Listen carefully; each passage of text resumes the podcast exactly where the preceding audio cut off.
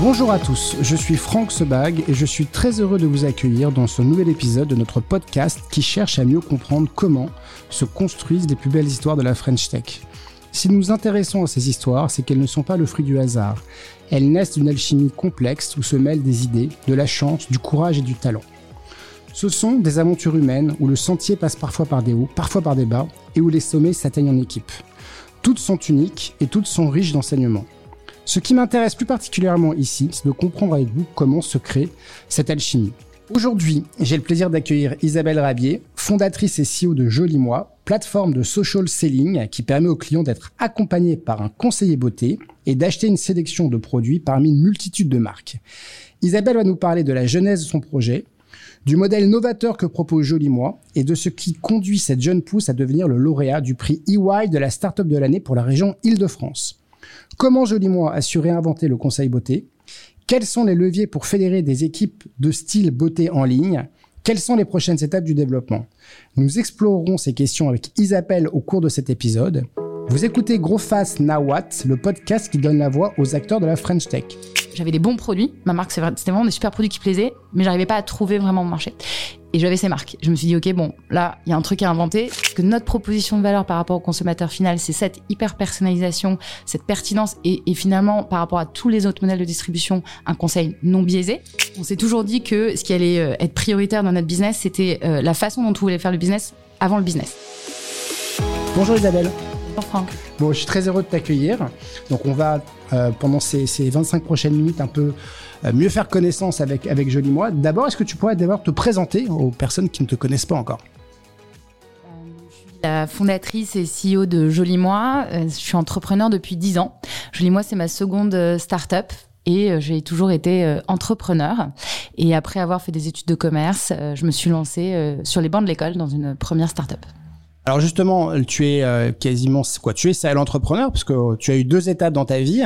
Est-ce que tu peux un peu nous, nous décrire euh, ce qui, euh, voilà, quelle est la, qu'est-ce qui aboutit à, à fonder finalement Joli Moi, qui est, si si si je comprends bien le projet, l'aboutissement en fait de tu as tâtonné pour trouver le bon modèle pour aboutir sur Joli Moi. Est-ce que tu peux nous raconter un petit peu les, les différentes étapes de cette de cette création d'entreprise? Oui, alors Joli Moi, effectivement, c'est une start-up qui est née d'un bah, constat, mais aussi d'une expérience terrain à travers une première euh, entreprise qui euh, s'appelle Dermance et qui est une marque euh, de beauté. Donc j'ai d'abord été créateur de marque avant de créer une plateforme. et en tant que créatrice de marque, je m'intéressais déjà beaucoup à tout ce qui était disruption de marché dans le produit, parce que Dermance, c'est une marque euh, qui s'adresse aux peaux matures et quand on l'a lancée il y a dix ans, elle adressait euh, de manière très ciblée les femmes matures. Euh, donc il y avait toute une innovation, développement un peu plus bio sur cette marque, mais surtout aussi dans les modes de consommation et les modes de distribution.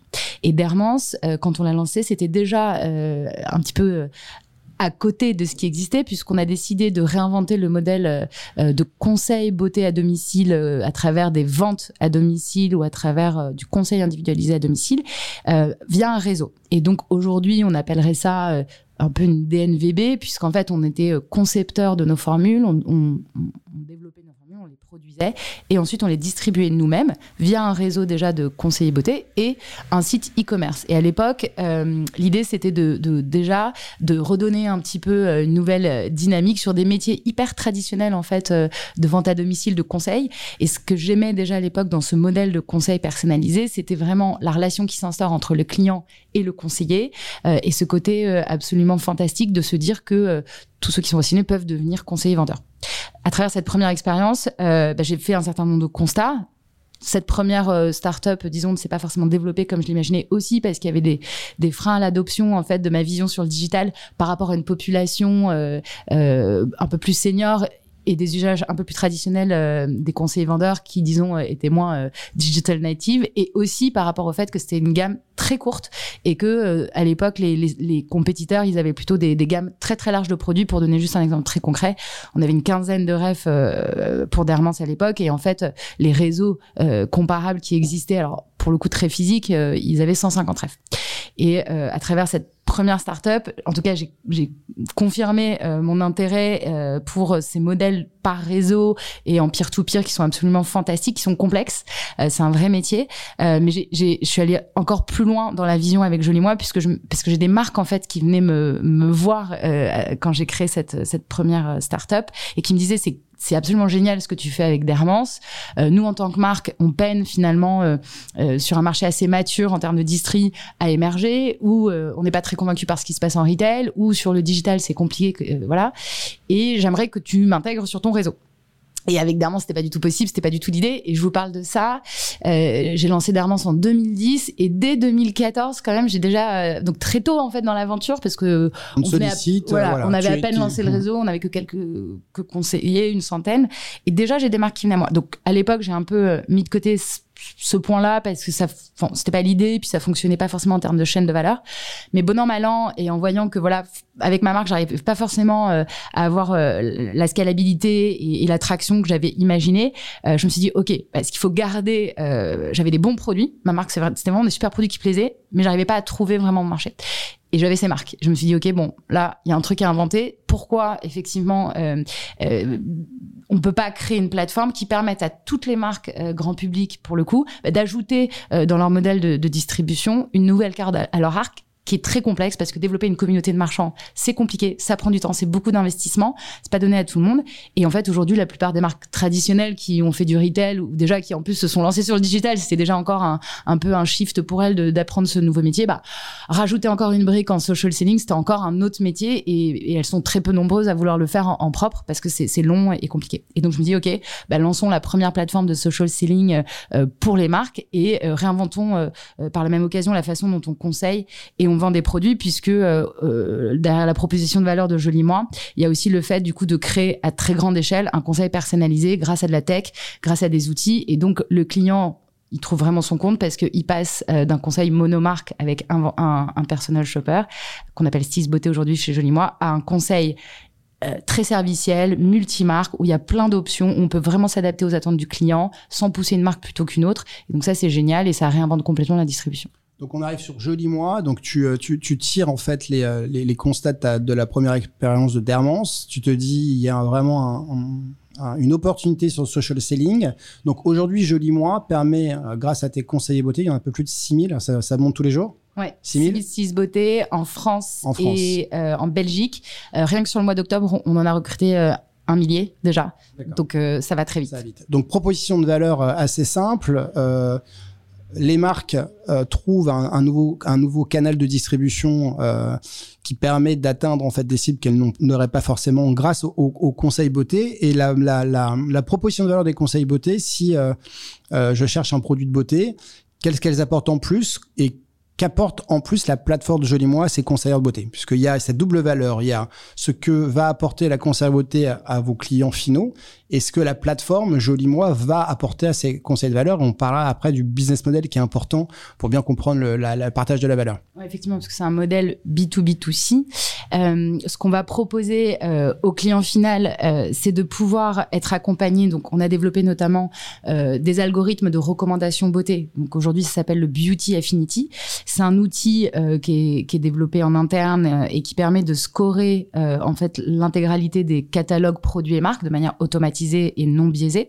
et puis derrière, donc d'avoir une forme de transparence aussi client vis-à-vis du style beauté euh, qui peut voir en fonction de son profil beauté déjà une première sélection de produits et de marques qui lui conviennent pour le coup en fonction de plein de critères différents. Évidemment son type de peau son type de cheveux ou ses souhaits euh, en termes de formulation voilà ça va assez loin. Euh, sa routine beauté le budget qu'il souhaite investir. Donc nous on va collecter des informations donc ce qui nous permet en plus d'avoir une base très qualifiée de clients. Et ces informations là derrière on va pouvoir les retranscrire pour aider ce styliste beauté à bien conseiller de manière pertinente. Et pourquoi c'est le premier outil qu'on a construit, pourquoi c'est hyper important? Parce que notre proposition de valeur par rapport au consommateur final, c'est cette hyper personnalisation, cette pertinence et, finalement par rapport à tous les autres modèles de distribution, un conseil non biaisé. Pourquoi? Parce qu'en fait, aujourd'hui, tout est organisé d'un point de vue économique pour que euh, il n'y ait pas d'avantage pour un styliste beauté à vendre une marque plutôt qu'un autre à un client. On est mhm. vraiment très customer centric.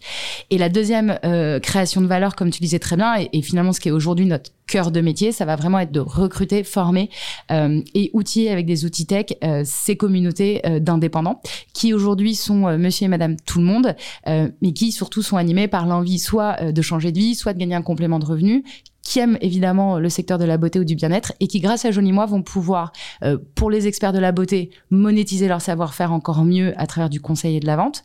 Euh, et pour euh, les passionnés ou les autodidactes, eh ben, monétiser aussi leur passion et gagner un complément de revenu ou un revenu à temps plein. Et ça, ils vont pouvoir conseiller grâce à nos outils tech en physique et en digital.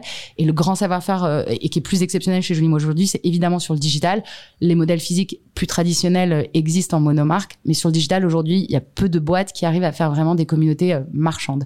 Et là, voilà, donc la création de valeur, c'est permettre un ascenseur social formidable pour toutes ces populations qui souhaitent se lancer grâce grâce aux outils de Joliment. Et donc, tu, tu, l'as dit, au départ, vous étiez parti sur un modèle qui était plutôt physique. Le Covid est arrivé. Euh, ça a dû, euh, ça, ça, a bouleversé un petit peu le modèle organisationnel et finalement c'est un accélérateur qui vous permet aujourd'hui d'être très fort à la fois sur l'aspect physique qui était historique, mais comme comme tu le dis, qui n'était pas si différenciant que ça. Et aujourd'hui, là, vous êtes très différenciant, c'est cette capacité à avoir du social selling directement digital.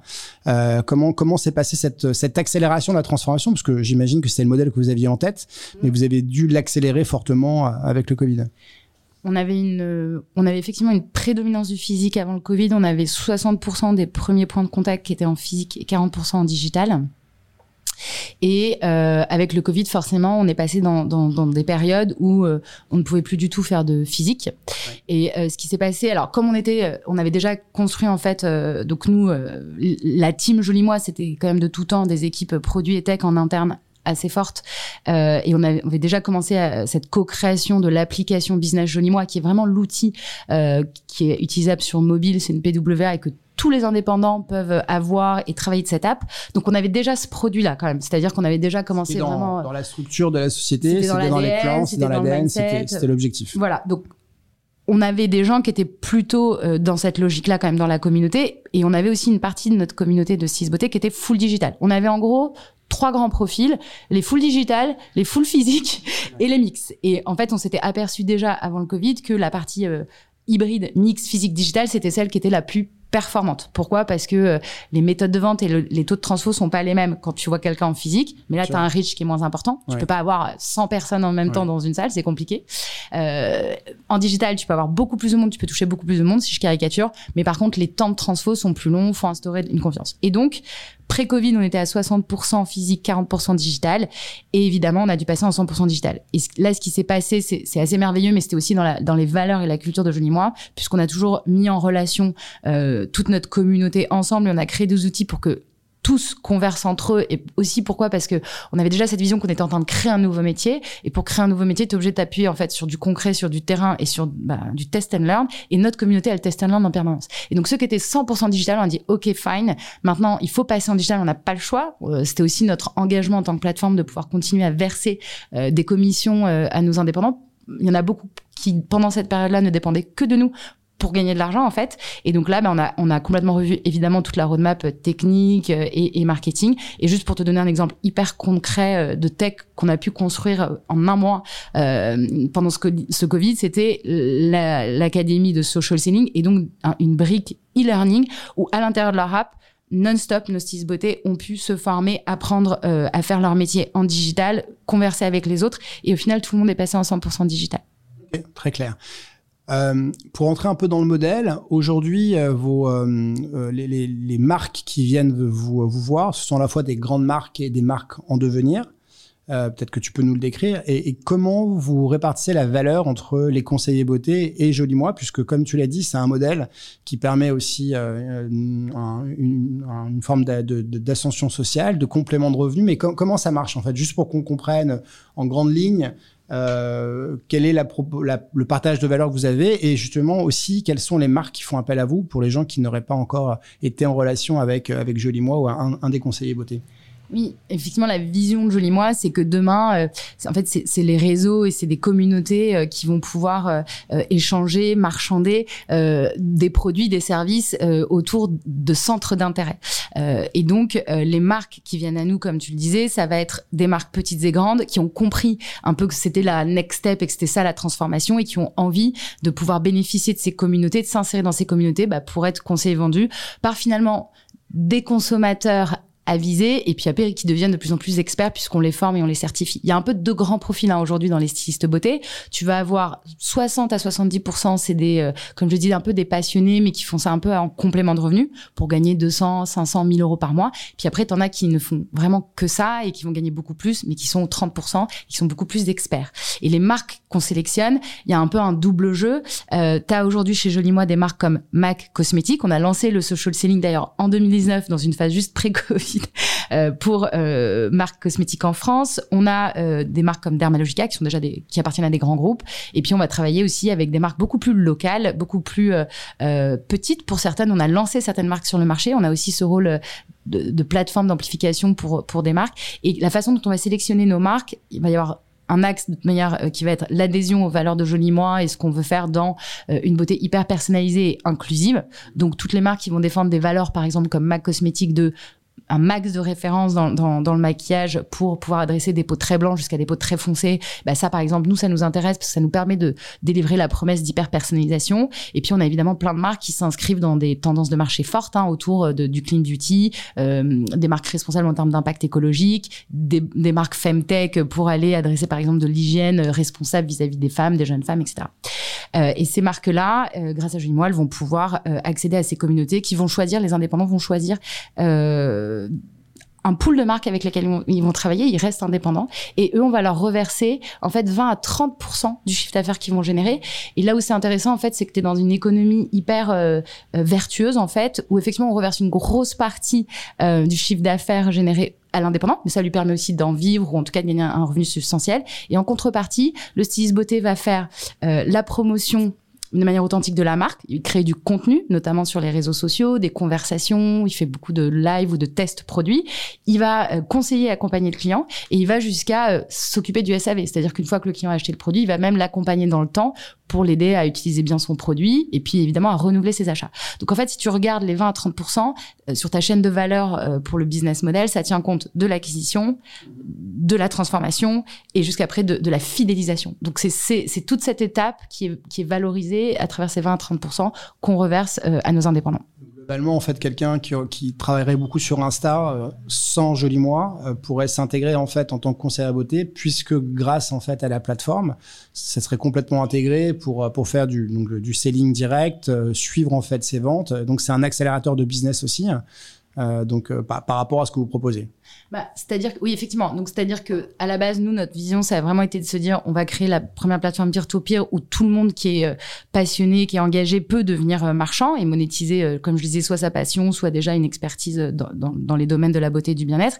Et en fait on n'est pas allé chercher les en tout cas les, les, les instagrammeurs un peu plus influents ou les influenceurs parce que notre propos on était vraiment sur le conseil et l'accompagnement. Et au départ l'influenceur il est plutôt dans partager voilà il est prescripteur il partage ce qu'il aime il est pas forcément dans la next step de dire ok et maintenant je vais euh, t'accompagner hyper individualisé. Mais là où tu as raison, c'est que en fait il y a aussi beaucoup de gens qui sont euh, sur les réseaux et qui produisent du contenu, qui aimeraient monétiser mieux ce contenu. Et pour toute une frange, euh, une frange importante de ces influenceurs, c'est compliqué d'en vivre parce qu'en fait c'est pas très rémunérateur. T'as un peu un écart type entre les méga influenceurs et les micro nano influenceurs. Globalement, la plupart des, des, des, gens qui font du conseil beauté sur sur Instagram n'en vivent pas. Et là complètement, ça peut accélérer un petit peu le modèle. Ah, et en fait. Et, d'ailleurs, ce qu'on voit aujourd'hui, là, enfin, ce que je veux dire, c'est que c'était pas notre stratégie d'acquisition de départ, puisque nous, on voulait faire la preuve du modèle sur euh, le peer-to-peer et, comme je le disais, euh, tous ceux qui voulaient faire l'activité sans forcément avoir d'expertise préalable, parce que cette expertise, on va leur apporter et on va surtout leur donner les outils pour y arriver euh, hyper facilement.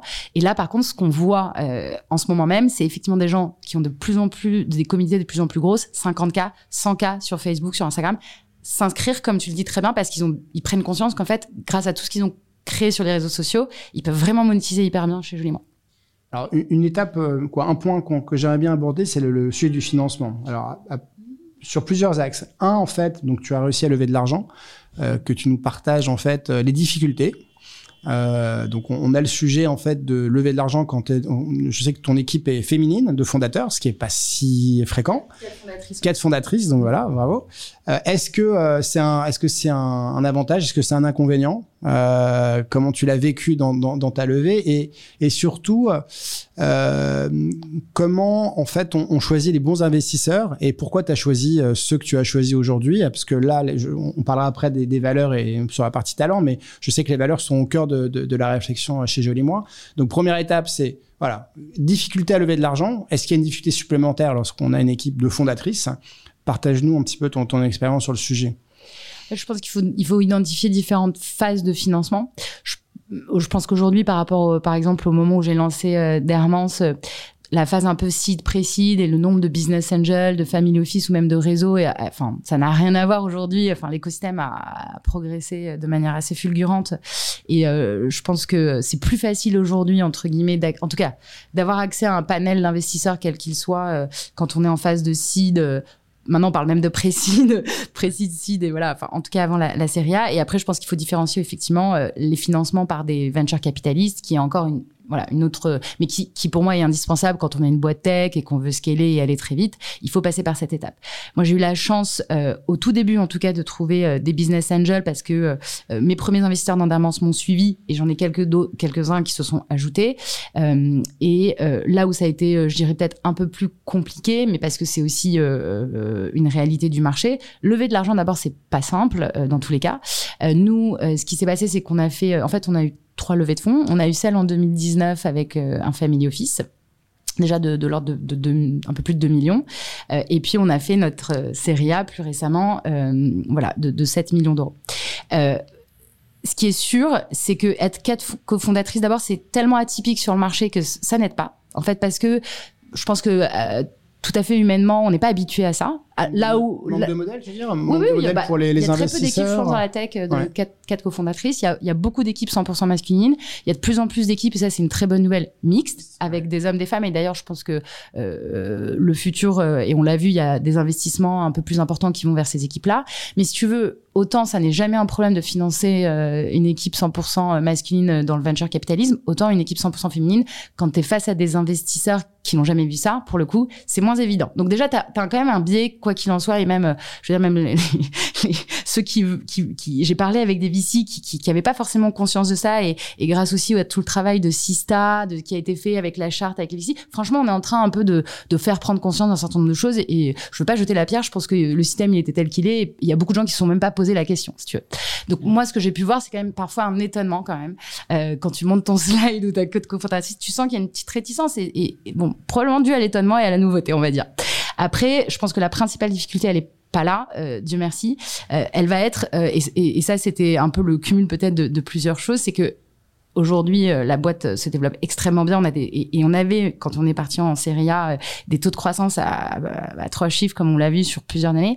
Et pour autant, on est sur un business model qui est tout à fait novateur, atypique, et qui n'a absolument aucun comparable, en fait, sur le marché. Et je dirais que, si je suis très réaliste, je pense que la plus grande difficulté, c'est celle d'imposer un modèle et de, et de faire adhérer tes investisseurs à une vision sur un modèle qui n'a aucun comparable. Et c'est assez légitime, si je me mets du point de vue de l'investisseur, de dire, ah, ok, mais pourquoi vous, vous le faites, en fait, si personne ne jamais fait.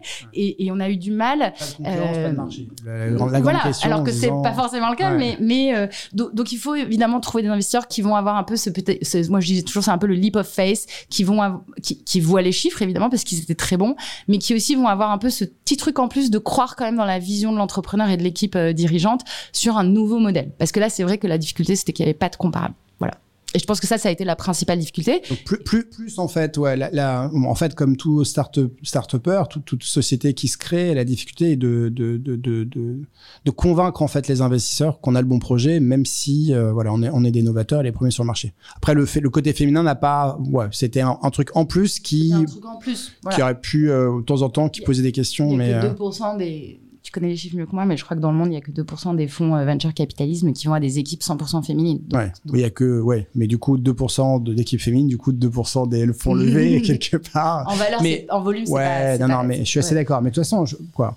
Et là, sous ton contrôle. J'ai l'impression que ça s'améliore un petit peu et la prise de conscience, notamment grâce à Sista, ça s'améliore. Il y, a il, y a, une charte qui a été signée, donc je pense que là, il y a un regard. Oui, puis tu vois, moi, je suis membre de The Galleon Project, d'ailleurs, qui est un réseau qui m'a énormément aidé, euh, je pense, dans mon aventure entrepreneuriale et je remercierai toujours Agathe Vautier de, de m'avoir inciter parce qu'Agathe elle va aller chercher les filles à rentrer euh, dans son réseau euh, euh, au Galion parce que du coup il y a un écosystème hyper hyper dynamique de, de, boîtes à très forte croissance et pour la plupart fondées par des CEO masculins. Mais c'est une très bonne émulation et ça c'est génial. Et aujourd'hui on voit des exemples comme Singular ou d'autres filles au sein du Galion je pense à Skello aussi qui lèvent 40 millions beaucoup beaucoup d'argent. Et ça ces modèles là ils n'existaient pas il y a 10 ans. Ils mmh. existent aujourd'hui et donc c'est évidemment très encourageant et tout ça progresse.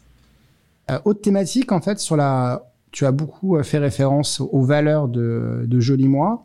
Euh, un, j'aimerais bien que tu nous, rappelles en fait quelles sont les voilà rapidement les, grandes valeurs de Joli Moi et surtout que tu nous partages comment tu arrives avec avec l'équipe fondatrice à, à, faire passer ces valeurs dans dans un système où tu as des conseillères beauté qui sont pas des salariés, mais qui sont représentants de la marque, donc qui sont garantes des valeurs. Donc c'est important que la, la, la, culture passe aussi par ces gens-là. Et par tes équipes, où il y a beaucoup de gens de tech, voilà, comment tu fais cette émulation, comment tu t'y prends? Et comment, euh, comment, comment est-ce qu'il y a des, des, secrets, en tout cas des, des, des best practices que tu aimerais nous, nous partager? Oui, alors déjà, les, les, les, valeurs de la marque, c'est vrai que c'est assez rigolo parce que nous, on a passé pas mal de temps à investir sur euh, euh cette fondation des valeurs et comment on allait les incarner. Euh, et ça, on l'a fait en co-création, en fait, avec nos, nos, nos allez, dix premiers salariés. C'est un travail qu'on a fait avant Covid. Et euh, c'est vrai que c'était forcément l'entreprise était déjà beaucoup plus petite euh, qu'aujourd'hui, mais euh, c'est vrai que c'est beaucoup de temps, c'est beaucoup d'énergie, et parfois on se dit à quoi bon passer autant de temps, d'énergie, parce que c'est des workshops, c'est ah arriver à tirer les valeurs du truc. Bah, je peux te dire que pendant le Covid, on a compris que ça n'avait pas été pour rien de d'abord de, de, travailler sur ces valeurs et ensuite après de les incarner au quotidien et avec nos salariés, mais avec toutes les parties prenantes chez Moi, parce que peut-être la secret de ce point de vue-là, c'est qu'on a toujours considéré que ces valeurs, elles devaient être complètement euh, aligné entre l'interne et l'externe. Donc en fait, si tu veux, ça drive euh, absolument tout ce qu'on peut faire euh, en interne avec nos salariés, mais comme avec nos partenaires, évidemment nos, marques, évidemment nos stylistes beauté. Après, on pourra parler de comment on, le fait avec les stylistes beauté, mais aussi par exemple de manière hyper concrète avec notre logisticien, qui est un acteur hyper important dans notre chaîne aujourd'hui puisqu'on on, prend en charge la partie livraison des produits auprès du client final. Et en fait, le fait d'avoir travaillé sur ces valeurs et, et dans nos relations avec tous, de les incarner, les valeurs, ce sont la joie, l'audace et la franchise. Euh, pendant la phase de Covid où là, évidemment, ton équipe est mise sous pression, sous tension. C'est comme si, euh, j'aime bien prendre l'image que c'est des, des, périodes de crise comme ça pour moi. C'est comme si tu mettais un énorme spotlight, en fait, sur toute ta boîte. Et tout ce qui va bien, ça peut s'accélérer et ça va bien. Et alors, mhm. tout ce qui va mal, ça pète, tu vois. Et donc là, je me suis dit, bah, franchement, heureusement qu'on a bossé là-dessus et que ça fait plusieurs années qu'on bosse là-dessus parce que nous, depuis 2017, ouais, c'est un truc qui est hyper fort chez Joli Moi parce que là, ça, ça, ça n'a fait que ressouder. Ah, c'est un, incroyable mmh. ciment. Et, et, et peut-être moi, ce qui m'a fait aussi tenir en tant qu'entrepreneur pendant ces phases de crise, et il y en aura d'autres. On est aujourd'hui dans un environnement euh, mouvant. Euh, c'est que ces valeurs, eh ben, elles ont bien servi à, à faire adhérer euh, tous les salariés à un projet commun, à réinventer, comme je te disais, bah, cette roadmap tech. Marketing, c'était énormément de boulot, on bossait tout le temps euh, pour faire en sorte que bah, notre communauté euh, tienne et qu'on puisse en plus les payer et qu'elle gagne sa vie grâce à nous. Euh, et cette communauté, comment on lui transmet les valeurs? En fait, là, c'est un peu pragmatique, mais euh, on s'est toujours dit que ce qui allait être prioritaire dans notre business, c'était euh, la façon dont on voulait faire le business avant le business. Dans le sens, euh, je, je m'explique, il nous est arrivé, alors qu'on était quand même au début de l'aventure, par exemple d'avoir des, des stylistes beauté, des équipes de stylistes beauté euh, qui ramenaient beaucoup de chiffre d'affaires. Donc forcément, quand tu es tout petit et que tu as euh, du financement, certes, mais c'est hyper important, tu veux pas dire non à ton chiffre d'affaires, tu veux faire du chiffre d'affaires. Mais il y a un moment où il faut choisir. Est-ce que tu veux faire du chiffre d'affaires pour faire du chiffre d'affaires ou tu as envie de faire du chiffre d'affaires d'une certaine manière? Et en mmh. fait, c'est hyper dur parce que franchement, il y a des moments où tu as juste envie de faire du chiffre d'affaires. Enfin, t'as envie de grossir et, de gagner de l'argent. Le chiffre d'affaires, c'est un bon financement. C'est un hein. bon financement, exactement. Mais euh, on s'est toujours dit pas à n'importe quel prix. Et donc, ça se traduit par euh, pour incarner ces valeurs. Et à chaque fois, on l'a expliqué. Donc, peut-être notre méthode à nous, en tout cas, ça, comme la franchise, ça fait partie d'une valeur hyper forte chez Julie moi. On a toujours été dans la transparence et dans l'hyper communication vis-à-vis de tous, que ce soit nos marques ou euh, nos stylistes beauté. Euh, et eh bien, on a pu se séparer de personnes pourtant très influentes ou qui avaient beaucoup de chiffre d'affaires au sein de notre communauté parce qu'à un moment, elle n'avait pas respecté les valeurs. Et donc, c'est un peu euh, la mission de chacun et de chacune, que ce soit les salariés, les six beautés euh, ou même les marques, d'incarner les valeurs. Euh, quand on est partenaire Joli Moi, bah, ça veut dire quelque chose. Quand on est six beautés Joli Moi, ça veut dire quelque chose. Et ça, concrètement, bah, c'est dur parce que ça implique d'avoir une ligne de conduite assez euh, stricte. Euh, et ça, ça va de pair avec des prestataires. Par exemple, si on a, on a pu avoir, c'est rare, mais un prestataire qui se comportait d'une certaine manière, par exemple, avec notre équipe, qui n'était pas en adéquation avec nos valeurs, ben, même si c'était quelqu'un de génial, on s'en est séparé parce que pour nous, c'était pas possible de travailler avec cette personne-là. Donc c'est beaucoup de, rigueur, je dirais. Et après, dans la communication, c'est beaucoup de communication, beaucoup de transparence. Et je pense qu'aujourd'hui, c'est ce qui fait notre force. Euh, parce que si c'est quelque chose que tu fais du début à la fin, et qui est vraiment euh, ancré dans ta boîte, euh, et ben moi, je, moi, je suis convaincue que si tu expliques les choses, tu peux avoir de l'adhésion et les gens peuvent comprendre.